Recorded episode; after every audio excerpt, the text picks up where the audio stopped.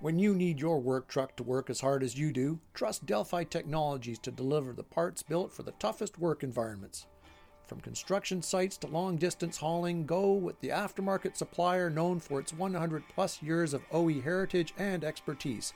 Go to DelphiAftermarket.com today.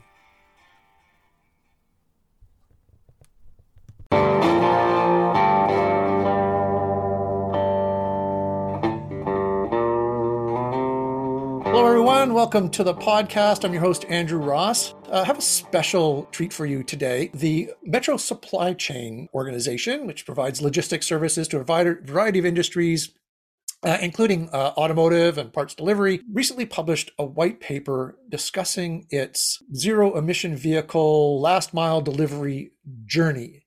Uh, it's quite a thing. I mean, they've been very open about it. They published this white paper uh, to tell uh, kind of everybody about it.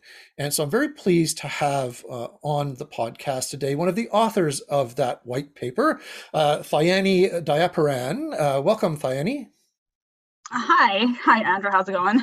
it's, it's going well. So, you know, often organizations, you know, they're struggling with, you know, what parts of the fleet to make uh, electric vehicle uh, strategies and, and all of this. But, uh, you know, we don't often hear a lot about what those strategies are. And Metro Supply Chain has been very open about this. So, like, why, why have they decided to share all this with kind of the world?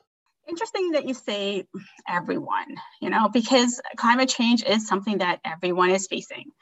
I mean, we know that supply chain emissions are the largest contributors to greenhouse gases. In Canada, especially, transportation accounts for more, at least 25% of our country's overall emissions. We at Metro Supply Chain introduced electric vehicles as a way of um, tackling this challenge while still delivering exceptional customer experience it wasn't easy and we learned a lot along the way. And we know that how daunting this could be especially since the solution is still in its infancy. But now that we're in a position to share our knowledges and experiences uh, with, with those who are looking to start their journey um, we want to let them know that there is a way. And so this white paper is to demystify this challenge and to encourage others to, in our industry to join us uh, in this zero emissions journey because we are all in this together Right now, you know, we'll certainly make the white paper available through you know links when we uh, put this uh, podcast out there and, and whatnot. Uh, but for those who aren't inclined to uh, study the white paper, uh, uh, what are the key challenges you faced when putting together this this zero emission strategy? So you're looking for like a sports center nightly recap. I get it. I get you know, when we started this journey, we didn't realize all of the unique elements we had to take into consideration when introducing EVs into the market. For example, anything battery related, including costs, weather, um, size. I mean, oh my gosh, especially weather. Since we live in Canada, our extreme weather does have an impact on the lifespan of a battery and how long we can drive the trucks. So we had to be very calculated on when we charge and when we drive them. But going back to the beginning of this journey, any initiative as bold as this one requires buy in. Um, and pulling the numbers for the business case wasn't easy. I mean, there is a lot of, there is no historical fa- uh, data that we can pull from. In addition, we had to navigate each provincial and federal policy to factor in regulation and financial subsidies. And it took us some time. And it was one of the reasons why we launched in Quebec and BC. Another challenge I would say is infrastructure. There isn't a charging station around each corner like there are gas stations, and it takes hours to charge a large vehicle. So we had to build our own. And finally, one more, I think it was the biggest challenge we faced, was that we were in the midst of moving warehouses in Vancouver. Having a fixed charging station only to have to pick up and move a few months later to do it all over again made little sense. So we came up with, uh, like I would say, an out of the box solution. Actually, you can call it in the box solution because we created a mobile charging station leveraging a container. Okay. Okay. T- tell me a little bit, uh, just a little bit about that. I mean, is that something that was done? It sounds like specifically for a situation there, but something that you know I, I think I can easily see could be you know dropped in place into other applications too, right? Yeah. I mean, it's it's more of a like we had to you know we had to make it mobile i mean we are going to be using this solution a lot more i would say um, as we continue to expand our ev fleet because um, you know having something mobile you know gives us more reach right and um, and it was something proprietary that we built for uh, for our just to solve this predicament that we were in and you know it, it's one of the the best things that came out of it it was very innovative I would say. Sure. Well, that certainly sounds like part of the the solution, uh, at least to, to this part of the journey that you you know uh, kind of landed on. What other elements ha- are are part of this I mean, I hesitate to say solution because it's really part of a journey, right? I mean, we're not, it's not the final uh, deal here. I mean, we're, we're all kind of working through it, but where, where is, uh, where is uh, Metro Supply Chain at uh,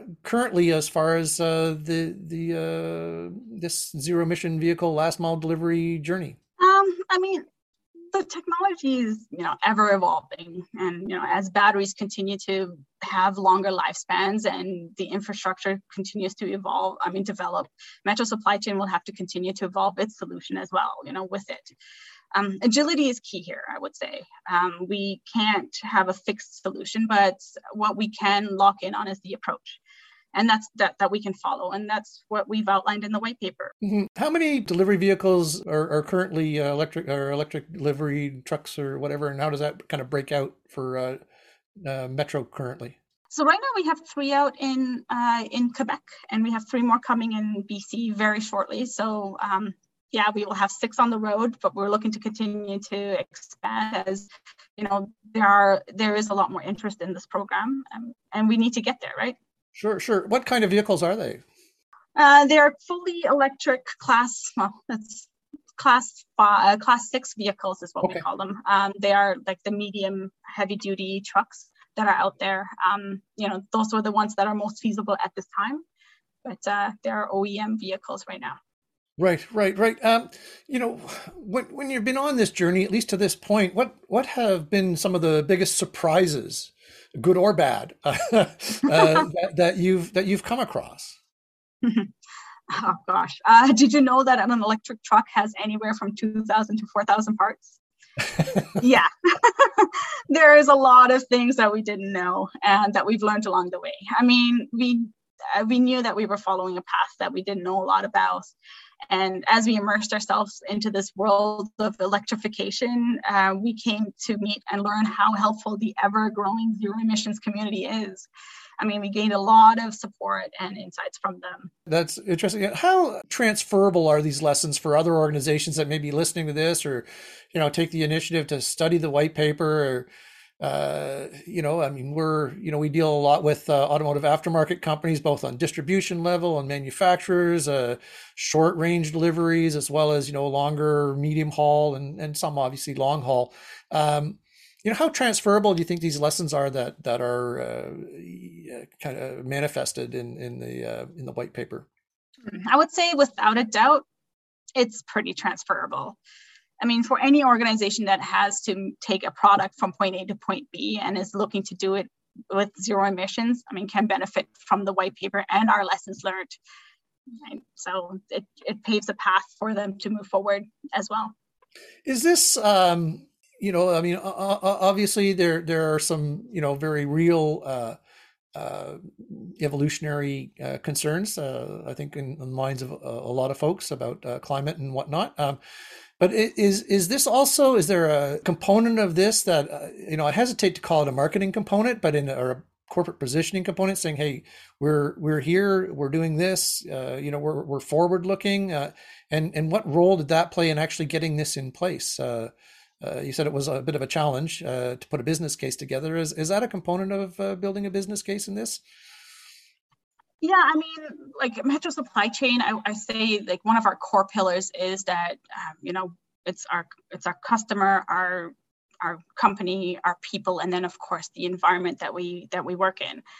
Um, it is it is so core in our values that um, you know this was an easier I would though it has its challenges because you had to um, pull the numbers together, but um, it was an easier uh, buy, uh, like way to get a buy-in, I would say, just because you know we we want to do the right thing, we want to do the right thing by our customers, and you know we want to be innovative in the solutions that we bring forward.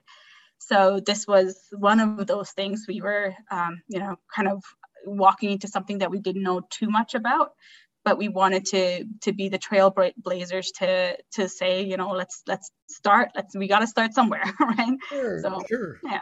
Oh yes that's good I mean, we didn't talk about this but you know uh, has there been any feedback from the customer base uh, uh, you know on this initiative? Yeah i mean we've gotten a lot of uh, support from our customers and and i know they're very excited. Um, they're looking to continue to this program and seeing the you know the expansion of this program as well um, so we've gotten gotten a lot of customers reaching out, and you know what, our, our core one of our core customers that partnered in this journey with us. I mean, they they've been along for the ride the entire time, and they've been, you know, they're they were excited just as we were. So when we uh, when we were able to implement the trucks. Uh, that's excellent. Um, uh, is there any kind of underlying message that you, would like to, you know, leave listeners with uh, who are maybe on the fence about how to or unsure about how to kind of go about this for their organizations? Sure. I mean, going back to the start of our conversation, you know, we we are all in this together. Um, if you've just started or are thinking about starting your fleet electric, electrification program, our message is that it is possible. It wasn't so long ago when we were in the same position, at, uh, and now we have three trucks on the road and looking to expand our EV fleet. So, I mean, we all have our part to, to do to decrease the impact on the environment. And we hope to see other or more join us on this journey so that we can collectively achieve our, our goal on zero emissions. Excellent. Well, well thank you so much for, for joining me today. I really appreciate you coming on board. As I mentioned uh, the intro to the podcast, we will put a link in so allow people to access that white paper. Thank you again, Th- Thayani, uh, for joining me today. You know, we often talk about electric vehicles in the context of the consumer, but uh, you know, every uh, distributor and jobber out there, as well as an awful lot of uh, our uh, service provider community, uh, currently are looking at or employing even uh, some degree of electric vehicles. So, you know, putting a strategy together, uh, adding this as a really great resource for information on uh, uh Metro Supply Chain's journey is, I think, something that everybody should take advantage of. Uh, again, Thayani, thank you for joining me. Thank you, everybody, for listening. Uh, take care of yourself, take care of each other, and we'll catch you next time. Thanks, Andrew, for having me. It was a pleasure.